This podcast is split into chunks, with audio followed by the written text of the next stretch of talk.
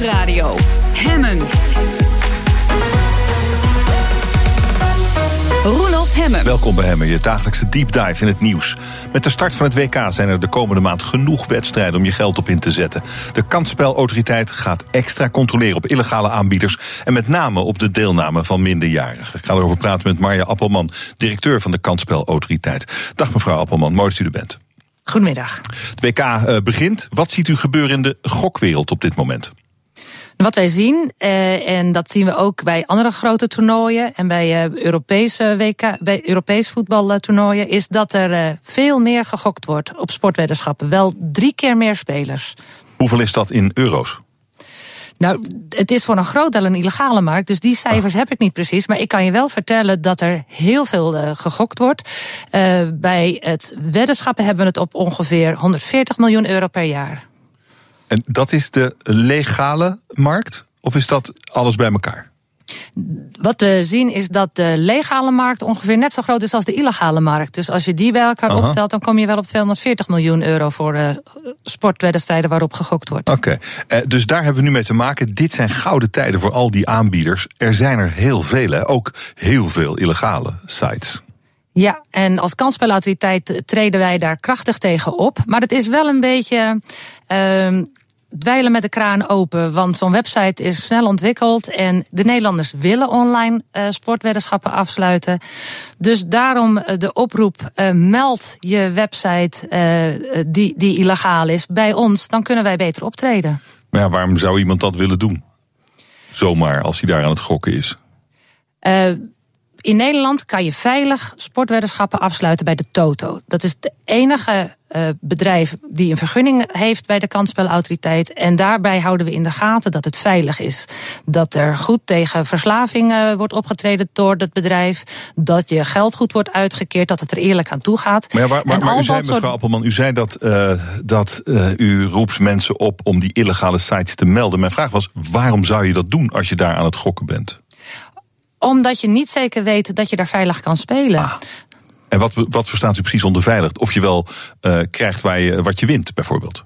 Ja, of, de, of je geld al wordt uitgekeerd, of uh, het spel op andere manier er eerlijk aan toe gaat. En ook wat belangrijk is, uh, er is een risico op verslaving. En neemt die aanbieder, die website daar dan wel tijdig maatregelen tegen? En um, eerst even dat, dat punt wat u noemt, je weet niet zeker of je je geld wel krijgt. Het is natuurlijk wel het businessmodel van zo, ook zo'n illegale goksite om uh, toch gewoon ook een zekere mate van betrouwbaarheid uh, te hebben, want anders krijg je geen klanten. Ja, wat wij zien is dat uh, als wij meldingen krijgen over dat er niet goed wordt uitbetaald, dat het altijd online illegale partijen zijn. Dus daarom spreken wij uit, ga niet op die illegale sites, want daar zitten dus niet die beschermingen in. En wij kunnen natuurlijk niet als kansspelautoriteit gaan beoordelen dat er misschien nog een een pluizen toevallig tussen zit. Doe het gewoon niet, is ons motto. Hmm, Oké. Okay. Uh, en hoe gaat u dat nou handhaven de komende tijd? U zei al, het is een beetje dweilen met de kraan open. Wat gaat u doen?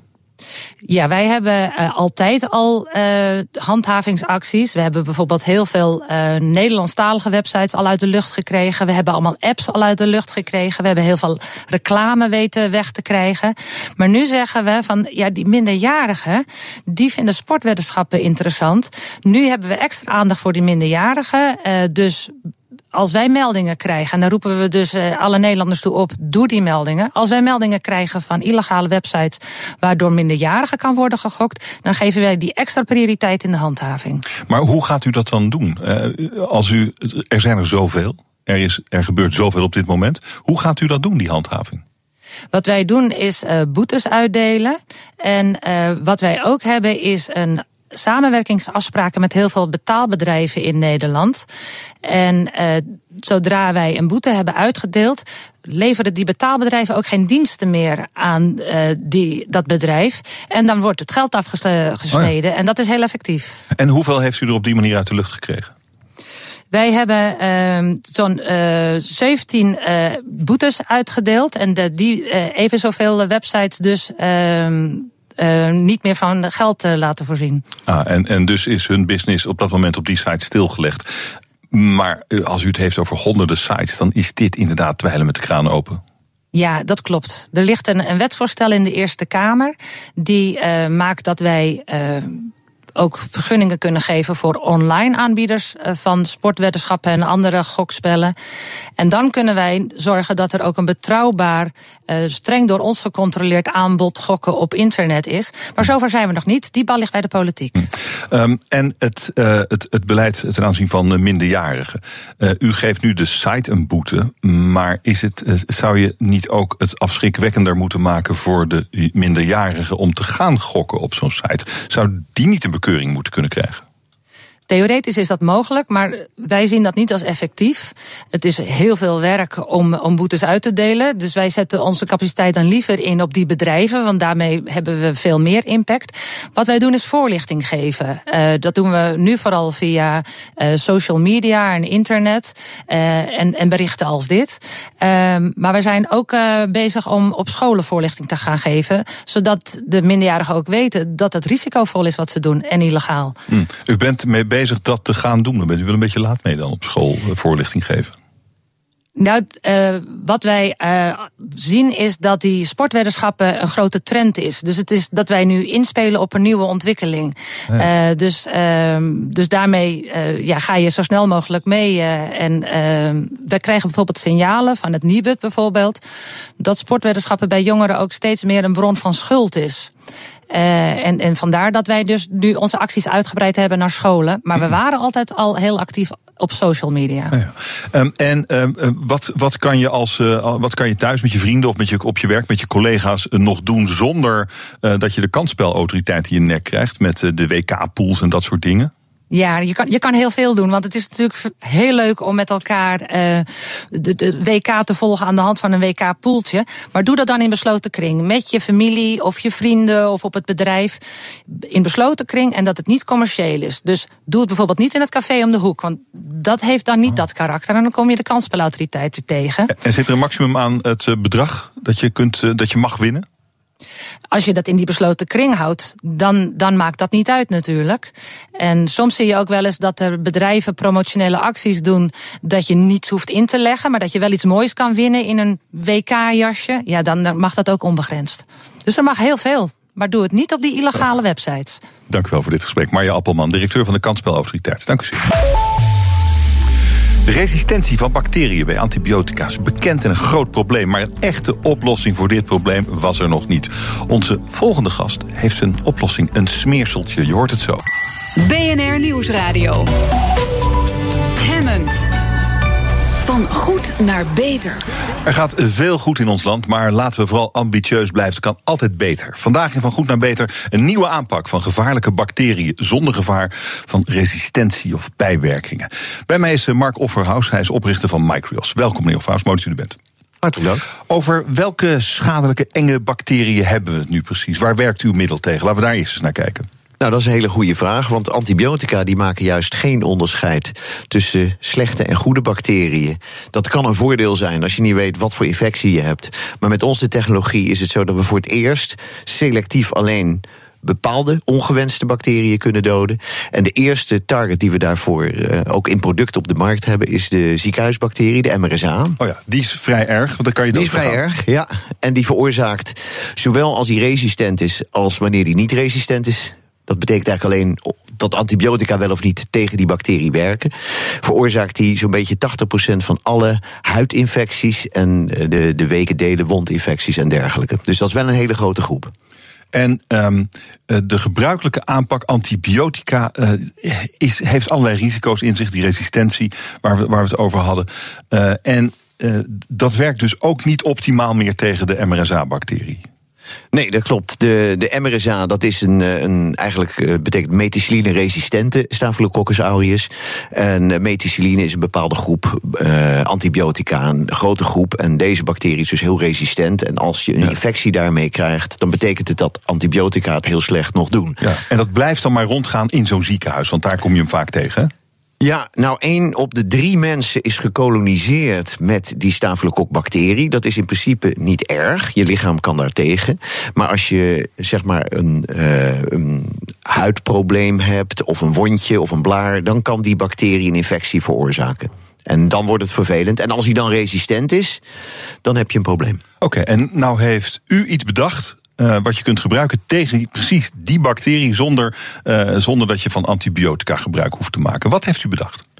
Wij hebben een eiwit dat heet eigenlijk een endolysine, hebben we ontdekt. En uh, daarmee kun je de celwand van deze bacterie, die anders is dan de celwand van andere bacteriesoorten, kun je kapot prikken. En dat is een heel ander werkingsmechanisme dan hoe antibiotica werken.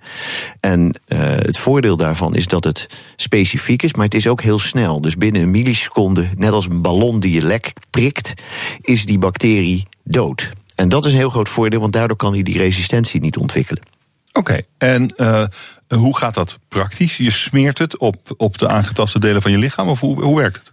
Ja, we hebben die eiwitten in verschillende producten nu op de markt. Uh, de eerste producten, dat zijn gels en crèmes. En we hebben ook een substantie voor wonden, eigenlijk voor experimenteel gebruik met artsen. Want in een wond wil je natuurlijk liever niet een crème doen, maar het kan. uh, maar in die crèmes en in die gels is dat eiwit dan verwerkt. Ja. En hoe heeft u dat ontdekt? Hoe heeft u het gevonden? Dat is een uh, interessante vraag. De uh, bacteriofagen die gebruiken in de natuur hetzelfde werkingsmechanisme. Die hebben een gastheer nodig om zichzelf te vermenigvuldigen. Dat zijn micro-organismen die met miljarden tegelijk op ons lichaam zitten en iedere dag ongeveer de, een kwart van alle bacteriën op aarde doden als ze ze gebruiken als gastheer om hun nakomelingen voor te brengen. En uh, als ze dat doen, dan komt er ook zo'n eiwit vrij, wat wij nu dus kunnen maken, uh, om te zorgen dat de, de vagen die al in de bacterie aangemaakt zijn, naar buiten kunnen. Als dat niet lukt, dan is evolutionair is dat het einde van die vaag. En doordat het wel lukt, is, uh, komen die nieuwe vagen weer in de buitenwereld. En iedere keer dat dat dus mislukt is, uh, ja, is, er, is er evolutionair een, een eindpunt bereikt. Maar, maar, maar hoe, hoe kom je op zoiets? Omdat wij uh, al zo'n tien jaar actief zijn in de vagentechnologie. En we oh. hebben door de FDA toegelaten producten op de markt gebracht. Eerst op basis van vagen voor voedselveiligheid tegen listeria, wat bijvoorbeeld heel gevaarlijk is voor zwangere vrouwen en wat in ons eten terecht kan komen. En salmonella. En doordat we dus daarmee bezig waren, zijn we steeds meer gaan begrijpen over wat er dan gebeurt. En zo hebben we die tweede generatie vagentechnologie kunnen ontwikkelen. Maar het is niet op basis van bacteriofagen, het, het is een bacteriofaag. Nee, het is juist geen bacteriofaag. Nee, het, is, het is puur nog het eiwit. Die vagen die gebruiken wij helemaal niet okay, meer. Nee, want met die bacteriofagen, daar is, uh, daar, ja, de, het schijnt uit Rusland te komen, waar ze er uh, succesvol uh, mee doen, ja. wat wij hier met antibiotica doen. Ja. Maar we zijn er hier aan deze kant van de wereld heel voorzichtig mee, hè, met bacteriofagen. Ja. ja, nou voorzichtig op zich niet, want veilig zijn ze. Hè. Ze zijn eigenlijk een deel van ons ecosysteem. Maar ze zijn heel ongeschikt voor het registreren als geneesmiddel in de, de systematiek die wij daar hier voor hanteren. En dat heeft allerlei redenen. Bovendien omdat, omdat het steeds iets anders is eigenlijk. De samenstelling precies, laat zich niet definiëren. Laat zich niet definiëren en dat, dat eist eigenlijk een FDA of een EMA. Die eisen dat dat wel zo uh, is. Dus daarom alleen al is het heel erg moeilijk. Los daarvan zijn bacteriofagen uh, juist een natuurlijk onderdeel van, van zeg maar het evenwicht in de natuur. En die muteren. En dat doen uh, bacteriën ook. Dat is op zich niet erg. Maar dat betekent dat als je een geneesmiddel op basis daarvan maakt, dat je iedere keer iets anders moet maken. Nou, en met die eiwit is dat niet zo. Uh, en en het, uh, het, het aardige van wat u gevonden heeft, is dat u hem dus ook kunt richten op een bepaalde bacterie. Ja, ja, dat is echt een enorm voordeel. En dat je daarbij dan dus die resistentie niet krijgt. Want daardoor -hmm. kun je voor het eerst therapie geven voor mensen die bijvoorbeeld chronische aandoeningen hebben die veroorzaakt worden door die bacterie. En dat zijn er heel veel. En he, denk aan mensen met eczeem, maar ook acne, rosatia, zeg maar de roodheid zo in het gezicht. Uh, maar ook bijvoorbeeld diabetische wondinfecties. En als je dan die ene bacterie opruimt, dan kan zo'n wond zich weer sluiten. Of dan komt zo'n huidbeeld helemaal tot rust. En dat u het nou met deze bacterie kan, uh, kunt u het dan ook met andere bacteriën? Ja, maar per bacteriesoort moeten wij dus het juiste eiwit samenstellen. Uh -huh. En bij sommige bacteriën is dat eigenlijk heel makkelijk, relatief makkelijk. Maar bij anderen is het heel moeilijk. Maar we zijn blij dat we deze eerste al te pakken hebben. En waar zit u nou naar te kijken dan? Uh, wij kijken onder andere eerst naar andere problemen die veroorzaakt worden door diezelfde bacterie. Maar we kijken bijvoorbeeld ook naar uh, protheses die ingebracht zijn waar een infectie ontstaat.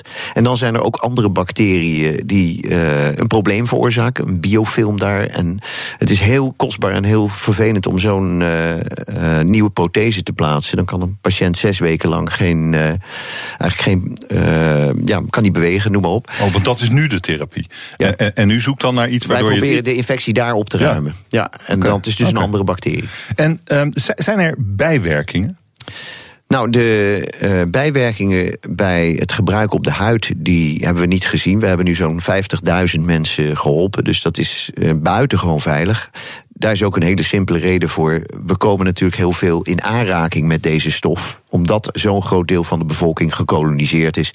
En omdat nou eenmaal, zonder dat wij dat weten, dagelijks die strijd ook op onze huid zich afspeelt. Dus we zijn gewend aan deze stoffen. Er is niemand die die bacteriën of die endolysines niet gezien heeft. Oké, okay, okay, dus ja. dit, dit is veilig. Nou ja, dat vindt de FDA, de Amerikaanse uh, toezichthouder, blijkbaar ook. En in Nederland? Uh, in Nederland hebben we vijf jaar geleden de eerste producten op dit gebied in de wereld geïntroduceerd. Uh, inmiddels is dat ook vrij stevig uitgerold in Duitsland en Engeland. En nu de rest van Europa. En in januari uh, starten we in Amerika. Het is een massieve business, denk ik. Het is, een hele leuke, het is een ja. hele leuke business. En uh, het mooiste ervan is dat je echt een levensveranderende impact hebt op de mensen die je helpt. Omdat die vaak ontzettend veel problemen hebben als gevolg van hè, de infectie of de aandoening of het huidprobleem. Dus als je dat kan veranderen, dat, uh, dat is geweldig. Nou ja, dan haal je, je haalt natuurlijk een, een, een, enorme bron van narigheid weg, bedoelt u? Ja, ja, eigenlijk zeggen wij, wij willen gewoon die mensen in staat stellen om een normaal leven te leiden. En uh, ze nemen vaak, leggen ze zichzelf ook beperkingen op die het gevolg zijn van die aandoening. En dat is jammer. Bijvoorbeeld? Uh, niet naar feestjes gaan of niet sporten. Uh, maar ook ja, ouders die iedere avond hun kind moeten inpakken in, in allerlei verband, omdat ze anders de hele boel kapot krabben en van de jeuk niet kunnen slapen. Als je dat soort problemen wegneemt, nou, dat is onvoorstelbaar. U zei 50.000 mensen hebben het middel gebruikt. Ja. Uh, er zijn er veel meer. Ja, ons volgende doel is 1 miljoen mensen. En uh, er zijn alleen al 56 miljoen mensen in de vijf grootste Europese landen, plus de Verenigde Staten, met eczeem. En uh, dat is bijna epidemisch aan het worden. En dat komt omdat we zo ontzettend veel uh, ja, chemische uh, troep eigenlijk gebruiken. En ook op ons lichaam smeren. En omdat we veel te veel douchen. En eigenlijk ja, te schoon aan het leven zijn. Mm. En de, de, het microbioom, de goede bacteriën op je huid, die beschermen je juist. Die heb je nodig. En die moet je met rust laten. En inmiddels is het dus zo erg dat één op de vijf kinderen in veel westerse landen eczeem heeft. Maar ja, dat, dat is dan ook op te lossen door uh, wat viezer te leven. Ja, Eigenlijk. Eigenlijk wel, ja. Je moet lekker veel buiten gaan spelen. Ja, precies. Absoluut. Um, zou dit uh, op termijn antibiotica kunnen vervangen? Helemaal vervangen zeker niet. Uh, je moet ontzettend blij zijn dat er antibiotica zijn. Sowieso al, omdat in veel noodsituaties, als het echt uh, in een eindstadium dreigt te komen, uh, dan ga je natuurlijk niet eerst nog weer allerlei specifieke tests doen om te kijken welke bacterie het is. Dus, maar daarom wil je wel op dat moment dat die antibiotica het nog doen. En hoe meer je ze in een vroegtijdig stadium gebruikt, hoe groter de resistentie ja. wordt. Dus je moet ze proberen te behouden voor die noodsituaties en niet in een te vroeg stadium gebruiken. En wat vinden de, de, de dokters ervan in uh, Nederland? Nou, wij werken samen met uh, professor Pasmans, uh, kinderdermatologie aan het Erasmus. En, en, natuurlijk ook met een heleboel andere ziekenhuizen. Uh, die zijn ontzettend blij dat er voor het eerst mogelijk is om selectief bacteriën te elimineren en de rest met rust te laten. Dus daar doen we heel veel onderzoek mee. Maar, maar het moet natuurlijk, er zijn artsen die moeten het voorschrijven. Die moeten snappen dat het er is, weten dat het er is, wat het doet, wat ze ermee kunnen. En, en met een nieuwe middelen is dat natuurlijk lastig. Ja, je hebt ontzettend veel. ja, onbekend is onbemind. totdat bij wijze van spreken het eigen kind uh, de, de verlichting ervaart uh, van de behandeling. En dan ineens denken ze, ja, god, het kan wel eigenlijk. God, wat geweldig. Maar om dat nou, uh, om die stap te nemen, registreren we ook een heel aantal geneesmiddelen. En dan hopen we dat dat ook in de protocols komt. Om te zorgen dat die mensen in een vroeg stadium het niet alleen kunnen gebruiken op aanraden van de arts, maar dat het bovendien vergoed wordt. Ja, want, ja, want dat is ook nog niet aan de hand. Nee, ze moeten het nu zelf betalen. Ja, Dit, uh, dat, dat is dus een enorm lang traject. Ja, is onvoorstelbaar. Het is eigenlijk ook heel ironisch dat dat zo lang duurt. Maar we hebben voor deze route gekozen om het zo snel mogelijk beschikbaar te maken aan de markt. Dat is ook heel erg leuk en, en, en heel erg goed uh, dat dat gelukt is. Maar je kunt nou eenmaal niet om die registratiesystemen heen. En uh, wat kost het als je een behandeling met, met dit middel wilt, wilt gebruiken? Nou, bijvoorbeeld een potje acne waar je een maand mee doet, kost minder dan 15 euro.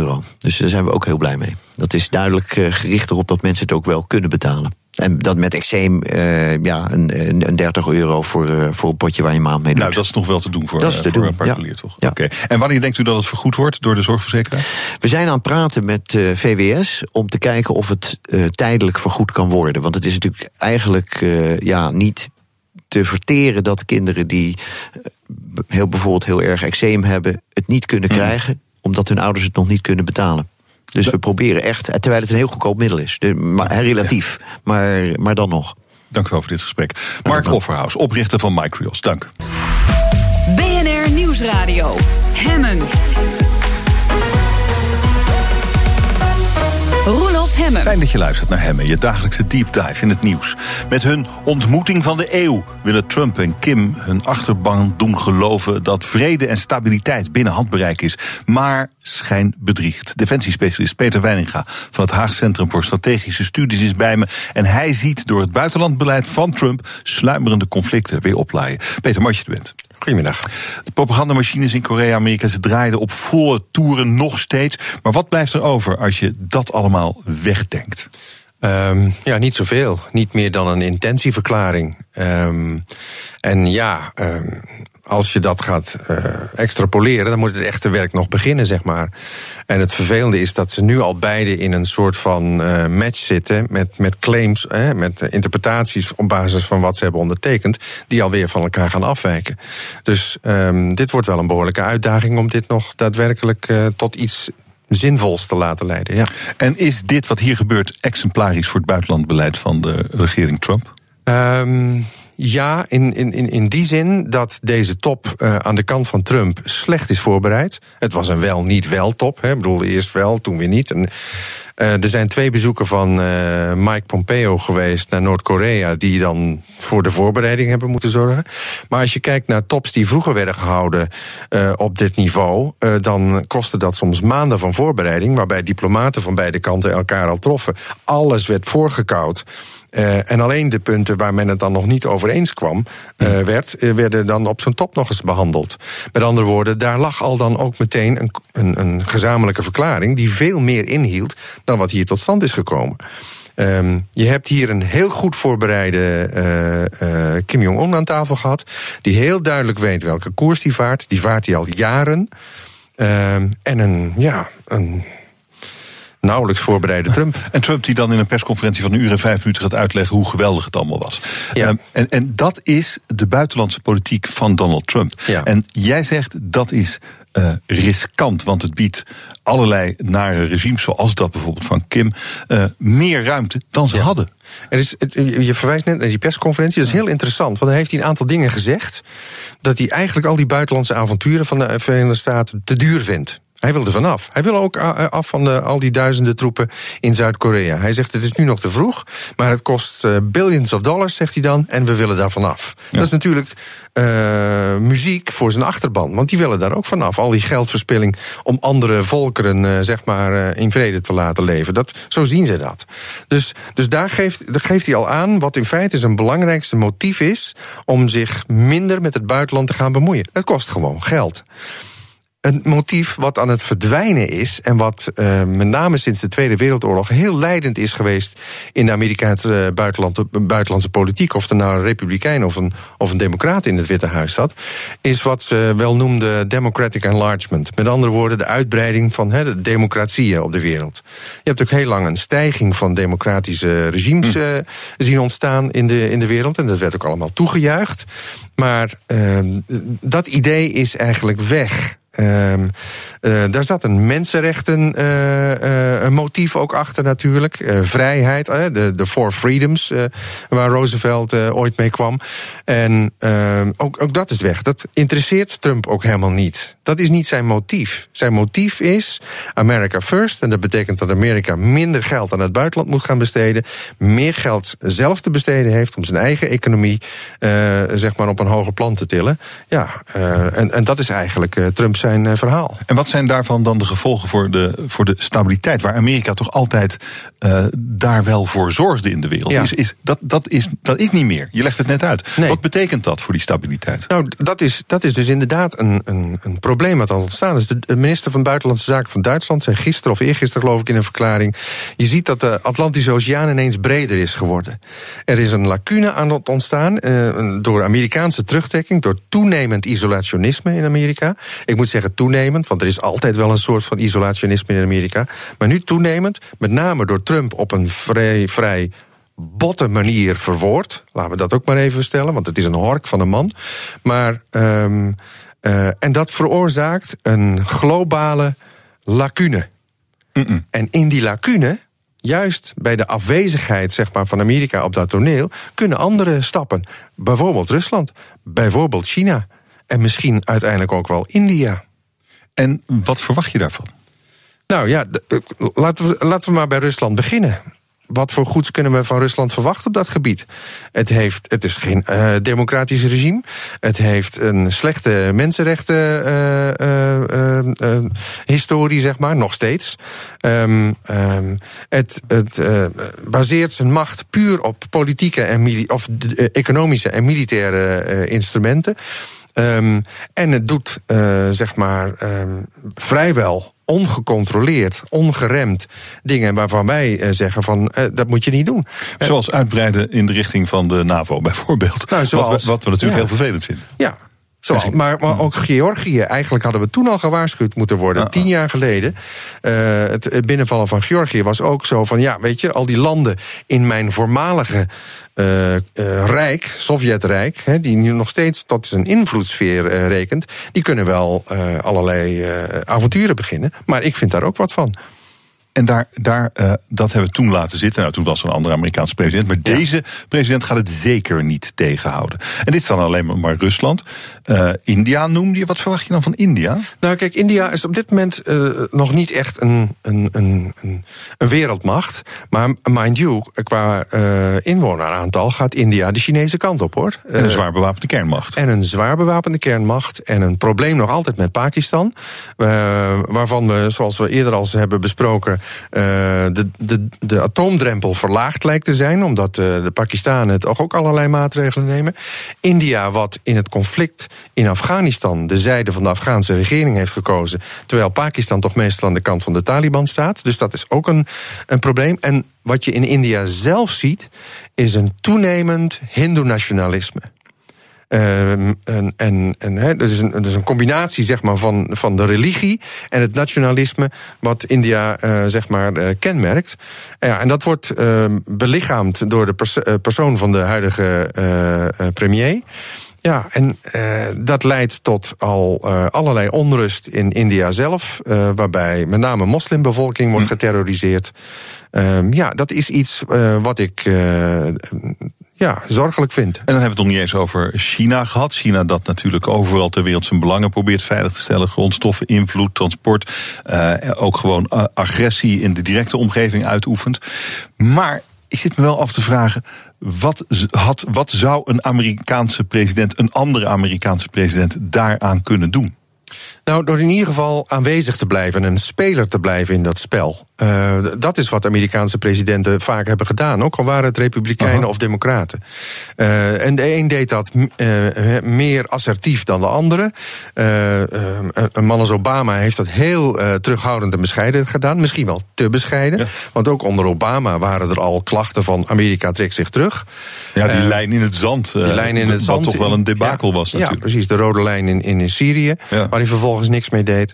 Dus, dus het is ook een, een, een beetje wel een kenmerk van, van de Amerikaanse politiek hoor. Het is niet zo dat Trump nu alles dat, dat allemaal verzint of uitvindt. Het is de wijze waarop hij het brengt. Hij zet er een turbo op. Ja, ook, zeg je. als je kijkt naar de G7-overleg. Um, ja, uh, dan is het met name de horkerige manier waarop hij er daarin stapt en met de vuist op tafel slaat en zegt van het moet zo, hè, er moet een sunset-clausule uh, in en anders stappen we eruit. Ja, weet je, als je al twintig jaar met elkaar in hetzelfde verdrag zit, bijvoorbeeld het, uh, het, het, het vrije handelsverdrag, en je vindt op een gegeven moment dat er dus opnieuw naar een aantal voorwaarden moet worden gekeken, dan roep je toch je verdragspartners bij elkaar en dan zeg je, heren, laten we nou eens kijken van, zijn we nog steeds op, op dezelfde weg? Vinden we nog steeds dat het goed is wat er staat? Maar zo doet hij het niet. Hij slaat met de vuist op tafel en hij maakt er een eind aan. De nieuwe wereldorde stemt eigenlijk best pessimistisch. Wie springt er in het gat? Welke rol is er voor ons in Nederland, Europa weggelegd? Valt er nog wat te redden? We spreken het. BNR Nieuwsradio. Hemmen. Mijn gast is eh, Peter Weininga, defensiespecialist bij het Haag Centrum voor Strategische Studies. We hebben het over president Trump, die de rol, de traditionele Amerikaanse rol als verbindende wereldleider, laat liggen met allerlei nare gevolgen. Want dat laat een gat waar ja, allerlei minder prettige regimes inspringen. We hadden het er net over. Uh, Peter, wat, wat kun, kunnen wij in Europa nou doen om de schade die jij ziet ontstaan te beperken? Nou, als je, als je uitgaat van een. Als je, door de bril van de geopolitiek naar de wereld kijkt, dan zie je dus grote machtsblokken. Amerika is nog steeds een groot machtsblok. Ook al zal het zich misschien helemaal terugtrekken binnen zijn eigen muren, het blijft een groot machts, machtsblok. Je hebt China, je hebt Rusland en mogelijk op termijn ook uh, India. In dat spel van die machtsblokken moet Europa, kan Europa ook zelf een stevig machtsblok vormen. Maar dan moet Europa wel eensgezinder zijn dan het nu optreedt, met name hm. naar het buitenland toe. En, en daar ontbreekt het op dit moment aan. Europa is intern behoorlijk verdeeld. Uh, uh, en, uh, de Russen doen er ook alles aan om dat zo te houden. Wat de Russen doen richting Europa. En met al die maatregelen, fake news, hoe heet dat, social media campagnes, et cetera, et cetera. Het hier en daar financieren van bepaalde groeperingen in Europa. Is alleen maar bedoeld om Europa verdeeld te houden. Want een verdeeld Europa, dat weet Poetin, is zwak. En een verdeeld Europa heeft dus in dat geopolitieke spel ook geen vuist om op tafel te slaan. Dan kun je nog zo, jezelf nog zo groot voelen als Frankrijk of Duitsland. Dat zijn natuurlijk grote machten. Maar uh, tegenover China of Rusland of, uh, of uh, Amerika stellen ze ook niet zoveel voor.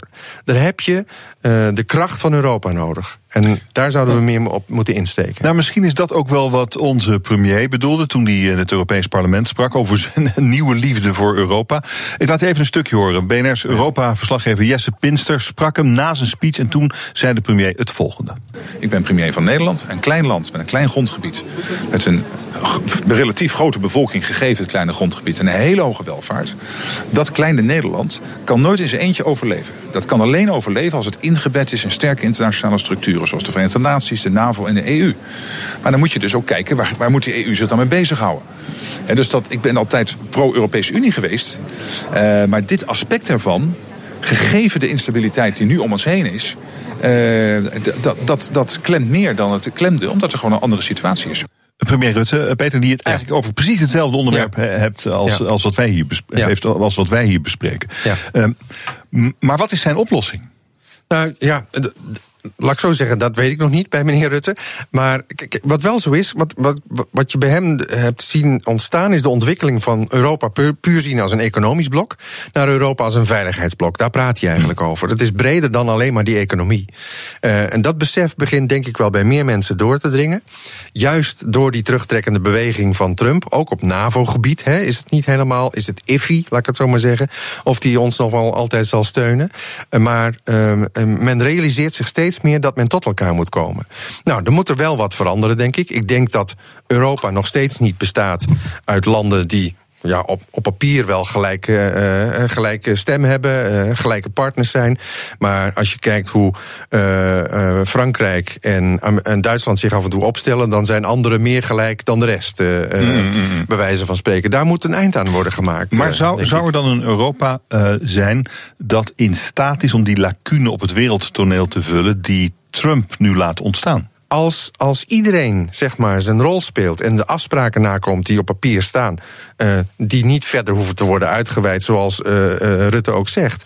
als, als we gewoon doen als we ons houden aan de afspraken die op papier staan, kan Europa sterker worden. Maar dat betekent wel dat grotere landen inderdaad ook een stapje terug moeten doen. En dat er een gebaar moet komen in de zin van ook naar de bevolking toe. Van kijk, dit kan Europa voor ons betekenen. We houden op met geld verspillen ophouden met die verhuizing naar Straatsburg eh, elke twee maanden.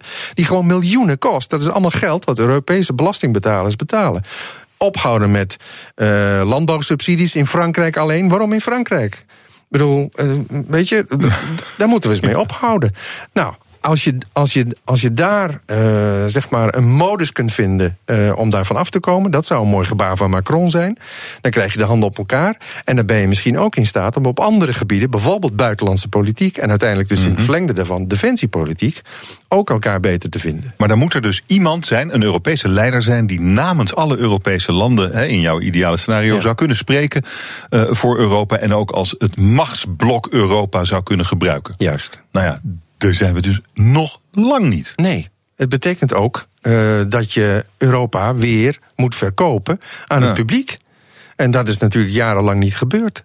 Ik bedoel, uh, het merendeel van de mensen in Europa op straat beseffen niet wat Europa allemaal voor hen betekent. Omdat dat allemaal gewoon vanzelf, uh, dat is ingevoerd en dat bepaalt hun leven allemaal. Men ligt daar niet wakker van. Men heeft niet in de gaten dat veiligheid, milieunormen en allerlei andere zaken, zeg maar, heel veel al door Europa zo zijn geregeld.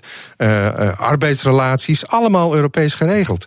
Dat is allemaal ten, ja, dankzij de Europese Unie, kunnen we wel rustig zeggen. Ja, en zou je kunnen zeggen dat we dat hebben laten versloffen... doordat we dik en vatsig zaten te worden onder de paraplu van de Verenigde Staten de afgelopen decennia? Uh, deels. Deels. Uh, uh, uh, en deels was Europa natuurlijk ook niet sexy. Er werd geen campagne gevoerd voor Europa. Uh, bedoel, als je zetels wilde winnen in de Tweede Kamer, zeg maar, dan moest je toch vooral niet te veel op Europa gaan, gaan hameren. Want dan kostte je dat mogelijk zetels. Dat moet wel veranderen, denk ja, ik. Maar voor de korte termijn gaat dat niet helpen. Nee. En moeten we maar hopen dat Trump niet herkozen wordt of zo nee. dan? Is dat jouw, jouw idee? Nou ja, dat is één ding. Misschien moeten we een beetje meddelen in die Amerikaanse electie, uh, verkiezingen de volgende keer. Nee, um, ik denk dat uh, Europa, de leiders in Europa, en ik denk dat Rutte een goede stap heeft gemaakt namens al he, die zeven dwergen, noemen ze dat dan, die kleinere Europese landen, die hier allemaal hetzelfde over denken. Ik denk dat dat een aardig begin zou kunnen zijn van het ja, opnieuw uitvinden van Europa, in ieder geval dat gebied. Zoek elkaar op. Uh, probeer die vuist te maken. En ja, de buitenwereld dwingt je daartoe. Dus misschien gaat het op die manier dan ook wel lukken. Dankjewel voor je analyse. Peter Weininga van het Haagse Centrum voor Strategische Studies. Dank je zeer. Haagse Zaken. Vandaag over exact drie weken begint het zomerreces voor de politici aan het Binnenhof. Het eerste seizoen van Rutte 3 zit er dan alweer op. Maar hebben ze hun vakantie eigenlijk al verdiend? Politiek verslaggever Laurens Boven. Nu alweer bijna zomervakantie, terwijl ze nog maar een paar maanden zitten, toch? Ja, 231 dagen, om precies te zijn. Dus uh, inderdaad, uh, ze zijn eigenlijk pas net begonnen. En uh, het komt natuurlijk door die ellenlange formatie. Hè. Die hebben ze natuurlijk flink mm -hmm. ingevreten op hun eigen regeertijd. Halverwege de herfst pas traden ze aan. 231 dagen geleden. En weet je, het is hier uh, op het Binnenhof alsof er een soort knop is omgegaan uh, een week of twee geleden. Iedereen is al aan het aftellen. Ik kom, uh, kwam laatst een collega tegen in de lift die zei: Ja, nog, nog vijf weken. Hè? En een andere nog, nog 33 dagen. En dan van de week in Nieuwsport: Ja, nog, nog, nog vier weken. Ja. dus nee, iedereen, iedereen is echt al aan het aftellen. En oh. zo, als de voorjaarsnota wordt gepubliceerd, hè, dat, de doorrekening van de begroting van financiën, dat is kennelijk het teken. Dat was vorige week het teken voor iedereen dat de zomervakantie al voor de deur staat. En um, dat het aftellen wordt. Het is wel een mooi moment om uh, tussenbalans op te maken. Wat is er bereikt in die 231 dagen door Rutte 3? Ja, nog niet zoveel. Um, eigenlijk heel weinig. Het is wel grappig dat hier op het Binnenhof wordt er ook wel geklaagd hoor. Over um, dat er heel weinig te doen is eigenlijk. Als je naar de agenda kijkt van de Tweede Kamer, behoorlijk leeg. Uh, helemaal geen avonddebatten op het moment. En dat was wel anders. Dat was zeker in de vorige kabinetsperiode op een bepaald moment echt anders. Dan was het hier eigenlijk uh, continu raak dat de Kamerleden tot diep in de nacht aan het vergaderen waren. Ik sprak er van de week eentje die zei van ik zat toevallig even, ik moest invallen als Kamerlid bij de vorige kabinetsperiode. En als je dat vergelijkt met nu, ze zei tegen mij het is net alsof ik iets verkeerd doe. Ik, ik begrijp het gewoon niet zo goed meer. Er is zo ontzettend weinig te doen in het parlement. Nou ja. En dat komt omdat er gewoon heel weinig wetsvoorstellen uit het, uh, parlement, uit de uit de ministerraad rollen. de, de, het referendum is afgeschaft. Dat is nog eigenlijk zo'n beetje de grootste die het eh, kabinet heeft besloten. Maar voor de rest is er nog heel erg weinig op maar, dit moment. Maar wat gaan, wat gaan jullie daar dan met z'n allen doen de komende drie weken nog tot aan het reces? Nou, dat is wel leuk, heel veel. Oh, nee, het, wordt echt, nee, het wordt echt een belachelijke maand nog. Um, want waar ze namelijk wel heel hard aan het werk zijn, dat zijn de ministeries, de ambtenaren. Die oh. uh, werken zich het snot achter de ogen op dit moment. Omdat het kabinet wel heel veel plannen heeft. Uh, dat uh, regeerakkoord dat bol, bolkt, staat bol van de plannen. Die allemaal zijn aangekondigd. Hè? Het enige wat je de laatste maanden uit de ministeries hoort komen is van we komen met dit, we komen met zus, we komen met dit. En uh, die komen ook echt allemaal nu nog. Nu, voor het zomerreces. Ik heb wat rondgebeld bij de verschillende ministeries en een woordvoerder zei het wordt echt een hele waanzinnig drukke maand. Neem bijvoorbeeld uh, Binnenlandse Zaken. Daar komen ze nog met plannen voor de zomer over hoe de lokale democratie moet worden versterkt. Over hoe er nieuwe inspraakvormen moeten komen voor burgers. Bij economische zaken komt er nog een klimaatakkoord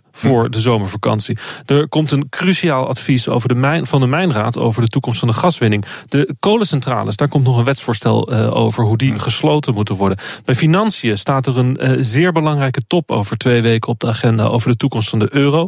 Waar heel veel werk in gaat zitten op dit moment. Infrastructuur uh, komt met een plan over Schiphol. Hoe die kan groeien of niet kan groeien na 2020. Bij sociale zaken werken ze aan de volledige hervorming van het inburgeringsstelsel. En komt er nog een voorstel voor het bestrijden van de krapte op de arbeidsmarkt. Wat er niet voor de zomer komt bij sociale zaken is een plan um, uh, over de arbeidsmarkt in het algemeen. Hè. Die nieuwe arbeidsmarktwet die komt pas na de zomer. En ook de toekomstplannen voor de ZZP komen pas na de zomer. Bij landbouw zijn ze bezig met de warme sanering van de varkenshouderij. Dat betekent dat er minder varkens moeten komen, maar dat er wel geld naar de boeren gaat om dat um, een beetje mogelijk te maken.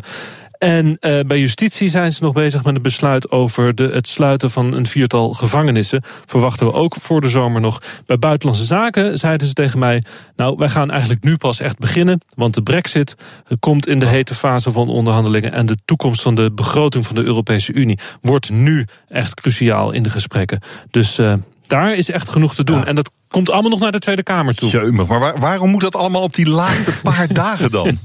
dat is altijd zo. Dat vinden ze leuk. Ze houden, ja, het zijn net uh, journalisten hier. Um, je gaat pas werken als er een deadline aankomt. Hè. Dan, oh. uh, zo werkt het hier. Zo, doen studenten het ook. Zo doen scholieren het ook. Zo doet iedereen het eigenlijk. Zo doen ambtenaren en ministers het ook. Uh, en er is nog een reden waarom het echt heel erg belangrijk is dat ze voor de zomer echt nog wel met echte wetsvoorstellen komen.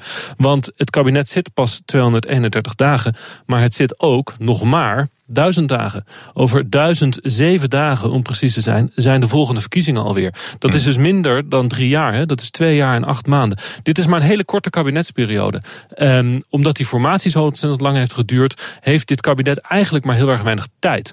Helemaal omdat volgend jaar, um, de, in het voorjaar, de uh, verkiezingen zijn voor de provinciale staten. Oh ja. En daardoor verandert de samenstelling in de Eerste Kamer. En iedereen gaat er hiervan uit dat het kabinet dan de meerderheid in de Eerste Kamer verliest. Nou, en dan maakt het, dat is natuurlijk een probleem voor het kabinet. Hè, want dan kunnen ze al die plannen die ze nu hebben niet meer zo makkelijk door het parlement krijgen. Maar, dus nee, het is cruciaal voor ze, uh, Roelof, om nu voor de zomer al die wetten naar de Kamer te sturen. Zodat ze nog de tijd die ze hebben, eigenlijk nog maar tot volgend jaar na de Eerste Kamerverkiezingen, om moeiteloos te kunnen regeren. Politiek verslaggever Laurens Boven, dankjewel. BNR Nieuwsradio. Hemmen.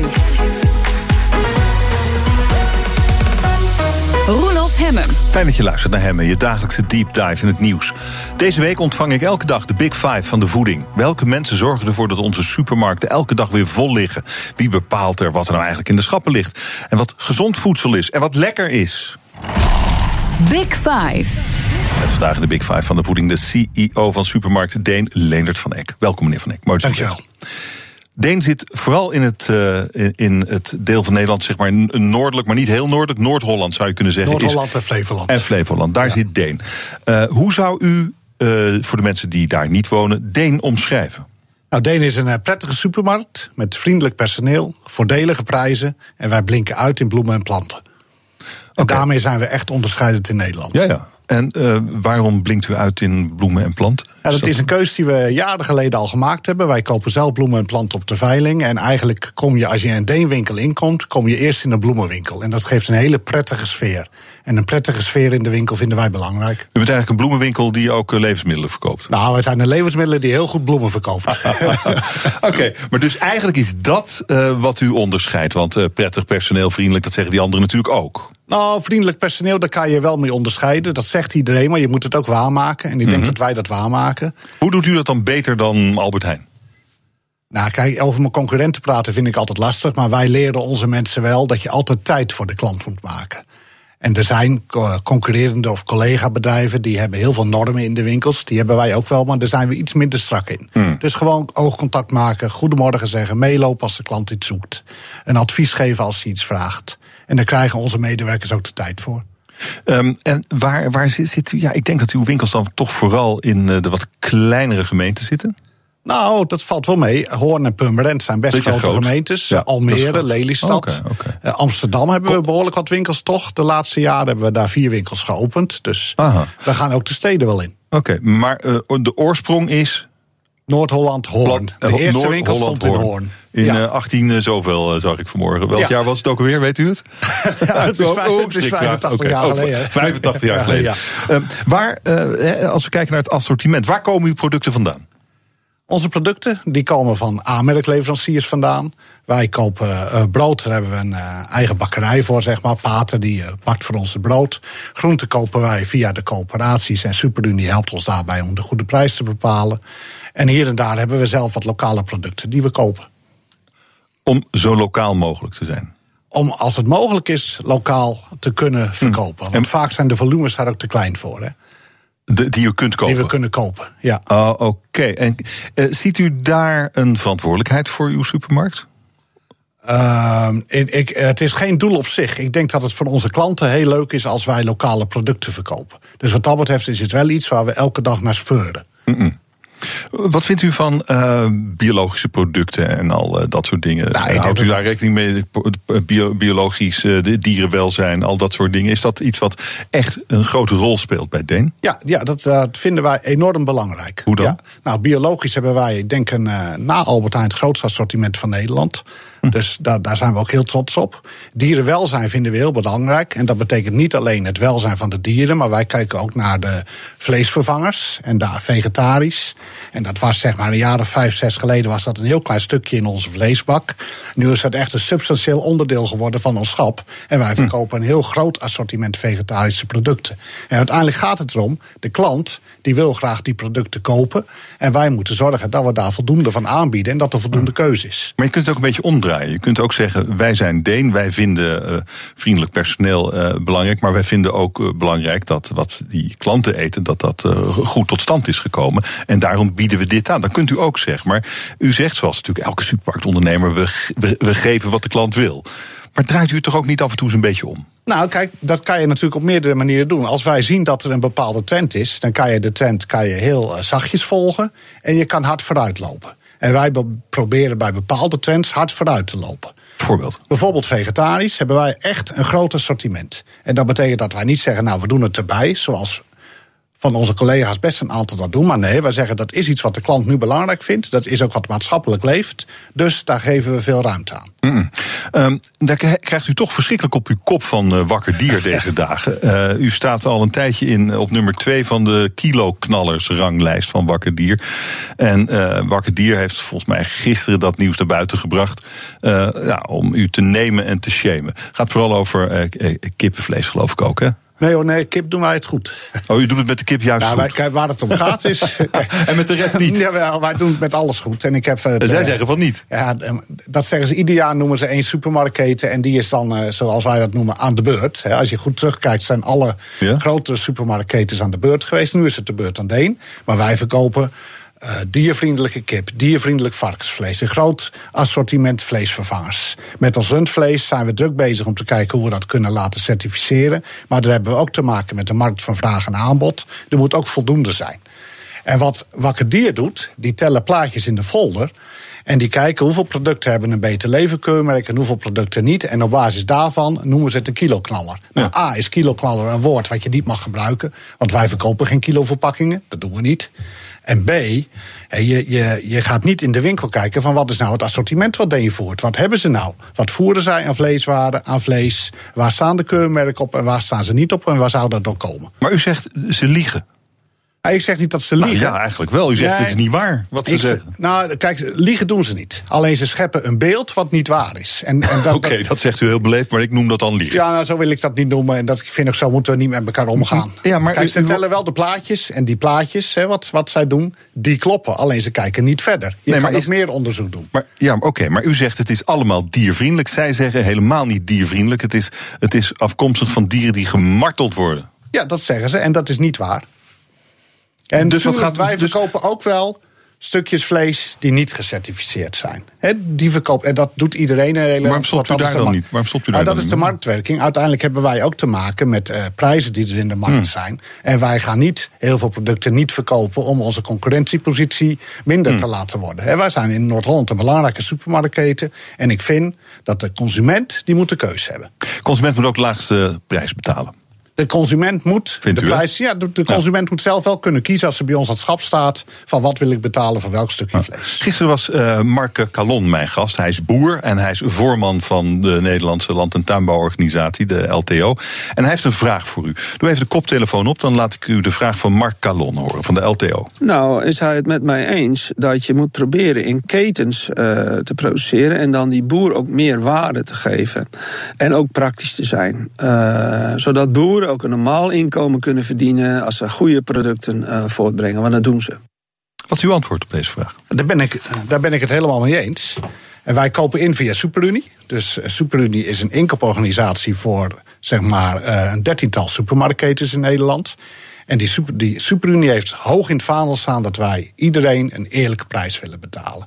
Echter, wij onderhandelen niet binnen Superunie rechtstreeks met de boer. Daar zit de coöperatie tussen. De coöperatie die onderhandelt weer met de individuele aanbieders van groente en vlees. En die individuele aanbieders mogen geen prijsafspraken met elkaar maken. En ik denk dat daar voor de overheid wel iets zit dat ze. En ik zeg niet dat het allemaal eh, vrij moet komen, dat iedereen met elkaar een prijsafspraak moet kunnen maken, dat zou ook niet goed zijn. Maar ik denk dat de overheid in de regelgeving hier een belangrijke rol zou kunnen spelen. U bent eigenlijk eens met Mark Calon. Die zegt Ik de boer, de boer verdient te weinig. Ik, ja, ik denk dat de Ja. boer die moet gewoon goed verdienen. Ja. En oké, maar nu zegt u, ik kan daar als Deen supermarkt eigenlijk niet zoveel aan doen. Vanwege de structuur waar Deen deel van uitmaakt, zoals heel veel ja, supermarkten. waar de boeren ook van uitmaken. En waar, de- en waar de boeren dan ook van deel uitmaken. Dus dat houdt elkaar een beetje gevangen. Ehm, en dan zegt u, dan zou de overheid zou wat makkelijker daarmee om moeten gaan. Met het verbod om afspraken te maken over de prijs. Hoe ziet u dat dan precies voor zich? Wat kan erbij, wat u betreft? Laten we daar eens beginnen. Er, er- er mag van mij, er moet van mij zoveel bij kunnen dat de boer gewoon een goed leven kan leiden. Maar volgens mij heeft Dick Boer in het verleden wel eens gezegd: als we nou met z'n allen Ja. 20 cent op de melk doen. Ja. Alleen dat kan niet, want wij mogen dat niet met elkaar afspreken. Ik mag het eigenlijk niet eens zeggen, dan ben ik al strafbaar. En dat is het probleem van de overheid. En hoe dat opgelost moet worden, dat vind ik, dat is aan de overheid. Maar bent u daar actief mee bezig? Als u zegt, ik wil dat die boer eh, beter verdient. Binnen Superunie zijn we daar heel actief mee bezig. De mensen die voor ons de inkoop doen, en dat kunt u ook terugzien op de site van Superunie, wordt ook netjes uitgelegd hoe we dat doen en waar we bij aangesloten zijn. Staat hoog in het vaandel dat de boer een eerlijke prijs krijgt. En dat hij een goed leven kan leiden. Ja, alleen, u, ja, alleen u kunt dat nog niet helemaal waarmaken. Dat kunnen wij, dat kan, dat kunnen wij als Deen nooit alleen waarmaken. Nee. Daarvoor zijn we A, veel te klein in Nederland. En B, onze boeren leveren ook aan het buitenland. Dus we hebben ook nog te maken met de internationale prijswerking op de markt. Dus dat kunnen wij als kleine speler in, in Noord-Nederland niet beïnvloeden. Het enige wat wij kunnen doen, als wij wel eens met een lokale teler werken, dat we die één op één een eh, goede prijs geven. Maar de volumes in Nederland zijn zo groot, ook met ons 2% marktaandeel al.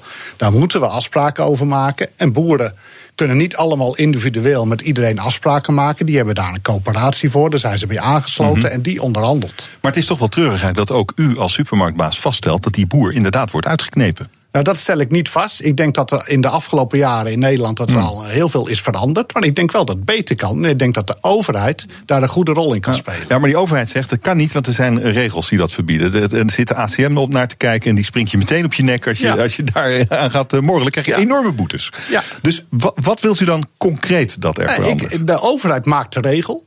En blijkt, nu blijkt dat die regel niet werkt. Dus ik vind, dan moet de overheid eens goed naar die regel kijken. En wat zouden we met die regel kunnen doen om in ieder geval het stukje boer, coöperatie, inkooppartij, nationaal en internationaal, beter te laten aansluiten waar in de keten ieder krijgt waar hij recht op heeft. Biologisch is de trend, maar ja, alles biologisch kan dat wel. Zometeen in BNR Nieuwsradio. Je luistert naar de Big Five van de voeding. En mijn gast vandaag is de CEO van supermarkt Deen, Leendert van Eck. Uh, meneer van Eck, we hebben het uh, een beetje gehad over biologisch. Dat u dat belangrijk vindt en dat u diervriendelijkheid uh, belangrijk vindt. Um, hoe ver kun je daarin gaan als individuele supermarktketen? Ja, je kan daar uh, zo ver gaan in als dat je zelf wilt. Alleen het is voor ons als supermarktketen wel belangrijk dat we concurrerend blijven in de markt waarin wij spelen. En zolang onze klanten ook niet biologische producten willen kopen, gaan we die ook verkopen en blijven we die verkopen. Maar zou het überhaupt mogelijk zijn om uw hele assortiment biologisch te maken? Nee, toch? Is niet onmogelijk. Ik denk dat op termijn, ik denk dat als je ziet wat er de afgelopen jaren allemaal verduurzaamd is, ook bij de aanmerkleveranciers, dan denk ik dat we, dat we over een aantal jaren het hm. assortiment biologische producten substantieel toegenomen is. Of het 100% zo zal zijn, dat weet ik niet. Maar het aandeel biologisch wordt in ieder geval groter in Nederland. En, en dat is ook uh, uw ideaal eigenlijk? Nou, ja, ik denk dat, wij, dat wij vinden dat heel belangrijk. Ja, dat we netjes met de wereld omgaan. En dat is bij biologische producten toch wel beter dan bij andere producten. Dat vinden wij heel belangrijk. Um, Oké, okay, dus wat u dan kunt doen is door uw inkoopbeleid invloed uit te oefenen op wat die boer doet met zijn gewassen op zijn land. Ja. Uh, doet u dat ook al? Nou, dat, dat doet dus weer ja, die Unie voor ons. Hè? Dus die doet dat niet alleen in Nederland, maar die doet dat wereldwijd. Wij zijn bijvoorbeeld dit jaar begonnen met verkopen alleen nog maar van Fairtrade bananen. En dat betekent dat de mensen die die bananen aan ons leveren, die krijgen gewoon een hele eerlijke prijs voor alles wat ze met die banaan doen. En zo kunnen we heel veel voorbeelden noemen. Onze chocolade is Fairtrade, onze koffie is Fairtrade. Is ook nog biologisch. Dus we zijn daar heel druk mee bezig. En met name op onze eigen merken binnen Superunie voeren we daar een heel actief beleid in. En waar het kan, zullen we doen. Maar soms heb je ook niet genoeg volumes. Nee. En eh, is het dan nog een, eigenlijk, als alles biologisch is, dan is het eigenlijk geen, uh, geen, geen uh, unique selling point meer? Dan is dat de norm geworden. Dan, ja. En dat is dus waar u heen wilt. Maar dat wordt ook duurder. Ja, dat is de marktwerking dan. Ja, maar als, en als iedereen alleen biologisch verkoopt, dan hebben we weer een nieuw concurrentieveld op prijs op eerlijke producten. En maar u denkt echt dat die, die, uh, die inkoopcombinatie waar het u een paar keer over had, dat die dat gaat doen? Dat die voor die 13 aangesloten supermarktketens gewoon biologische spullen gaat kopen? En wanneer mogelijk? Ja, en wanneer is dat het geval, denkt u? Nou, daar zijn we nu al druk mee bezig. En of we over twintig jaar alleen maar biologisch jaar. hebben, dat zal ik niet zeggen. Maar waar we uh-huh. het kunnen doen, daar doen we het. En mm. ik denk dat dat heel belangrijk is. Maar soms kan het niet altijd. Mm. Er was vandaag in het nieuws uh, al die onzin op uh, etiketten. Ja. U hoorde het net langskomen in het nieuws. U begon, u, begon, u begon te glimlachen. Ja. u, dat, dat ligt ook bij u in de winkels. Dat ligt ook bij ons in de winkels, ja. ja. ja. Heeft u het gevoel dat u daar wat aan moet doen?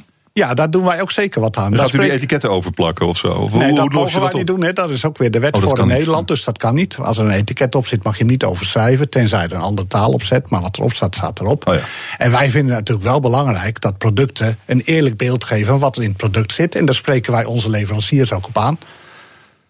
Uh, ja. Kijk, ik maak niet uh, de pindakaas. Nee, nee, ik maak niet de pindakaas. Maar er staat dus, uh, maar uh, wat er in die pindakaas zit, dat wordt soms in, komt soms heel merkwaardig op zo'n etiket terecht. Dat is waar het natuurlijk vandaag over ging.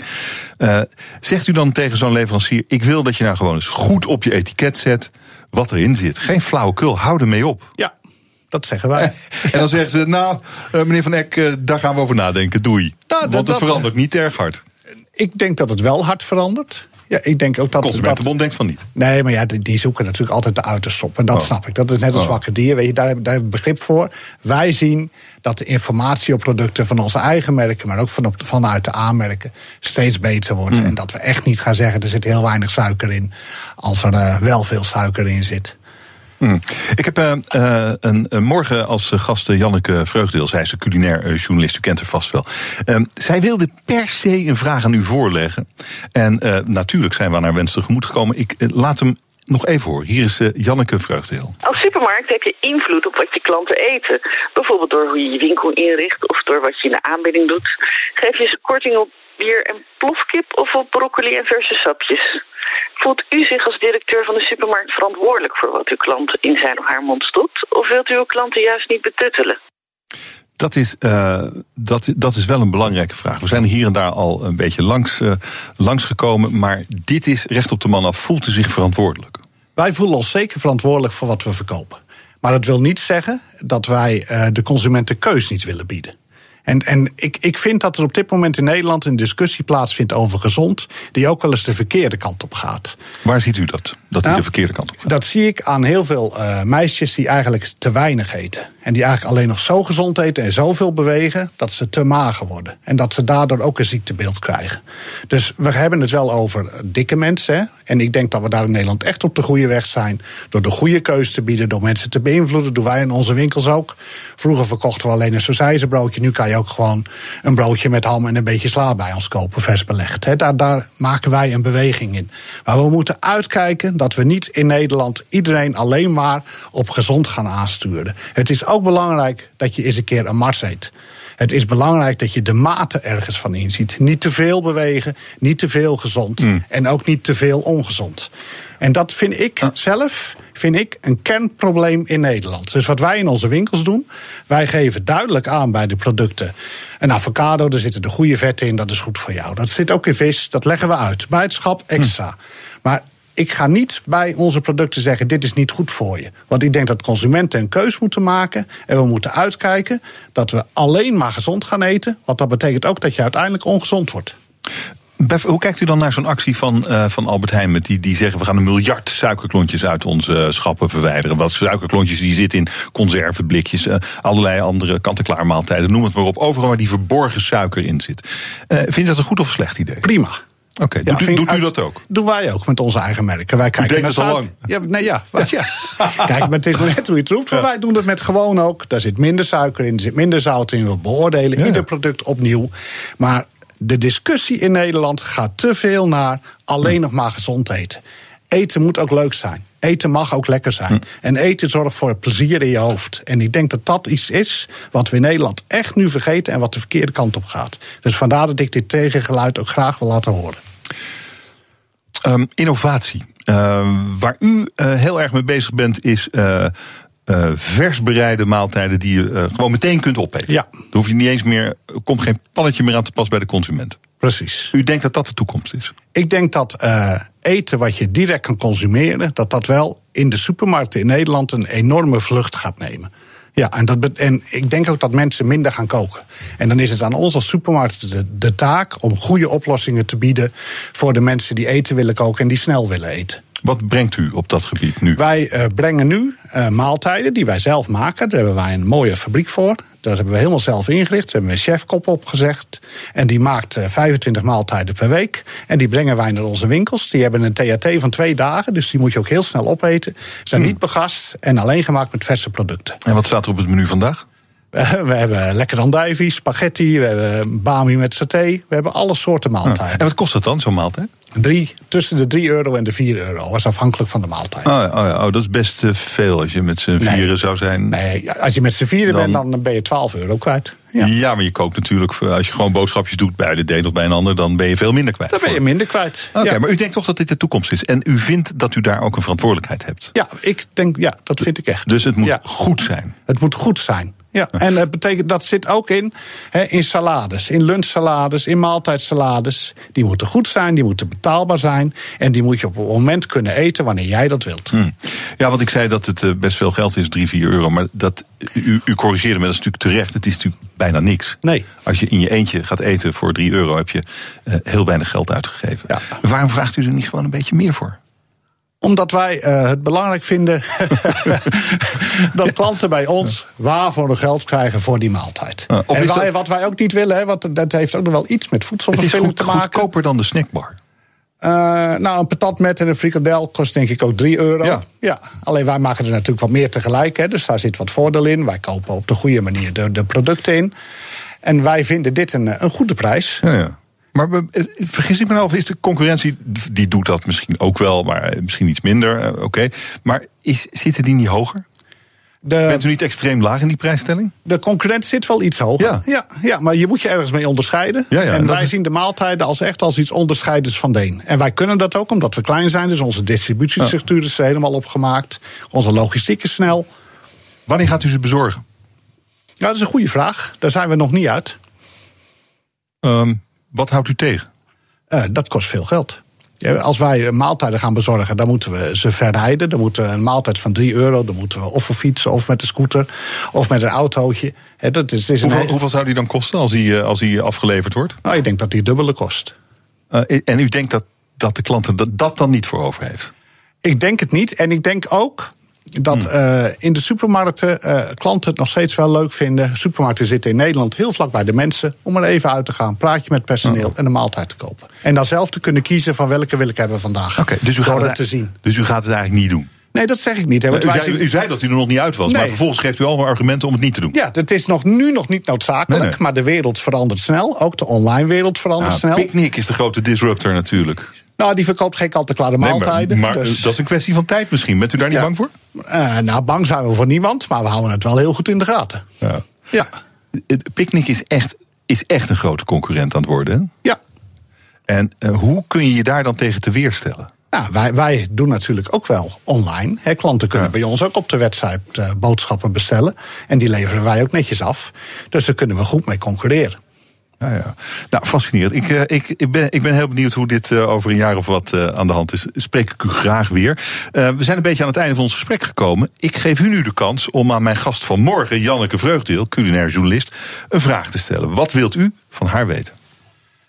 Nou, ik, ik ben heel benieuwd hoe zij aankijkt tegen de trend op gezond... die er nu in Nederland plaatsvindt. En of dat uiteindelijk niet leidt tot ongezond. Ik ga het haar voorleggen morgen. Dank u wel voor dit gesprek. De CEO van supermarkt Deen Ledert van Eck. Dank u wel. BNR Nieuwsradio. Hemmen. Roelof Hemmen. De kosten van de ICT-vernieuwing bij de NVWA valt 59 miljoen euro duurder uit dan begroot. Blijkt allemaal uit die brief die minister Schouten aan de Tweede Kamer heeft gestuurd. Je hoorde het net al. Bespreek het in De kantine. met vandaag George van Hout. Hij is acteur en schrijver bij de Verleiders. En Roderick van Grieken, directeur van het Nederlands Debatinstituut. Heren, goedemiddag. Welkom. Goedemiddag. Goedemiddag. Het wordt eh, eh, niet eh, 36 miljoen, maar 95 miljoen. Gewoon drie keer zoveel bij de NVWA. Hoe kan dat? Hebben jullie enig idee wat hier nou misgaat? En het is natuurlijk niet de eerste keer dat de overheid Ja. ICT misgaat. Eh, Nee, nee het is de zoveelste keer dat het misgaat. Het is altijd weer als eh, publiek en privaat geld elkaar ontmoeten.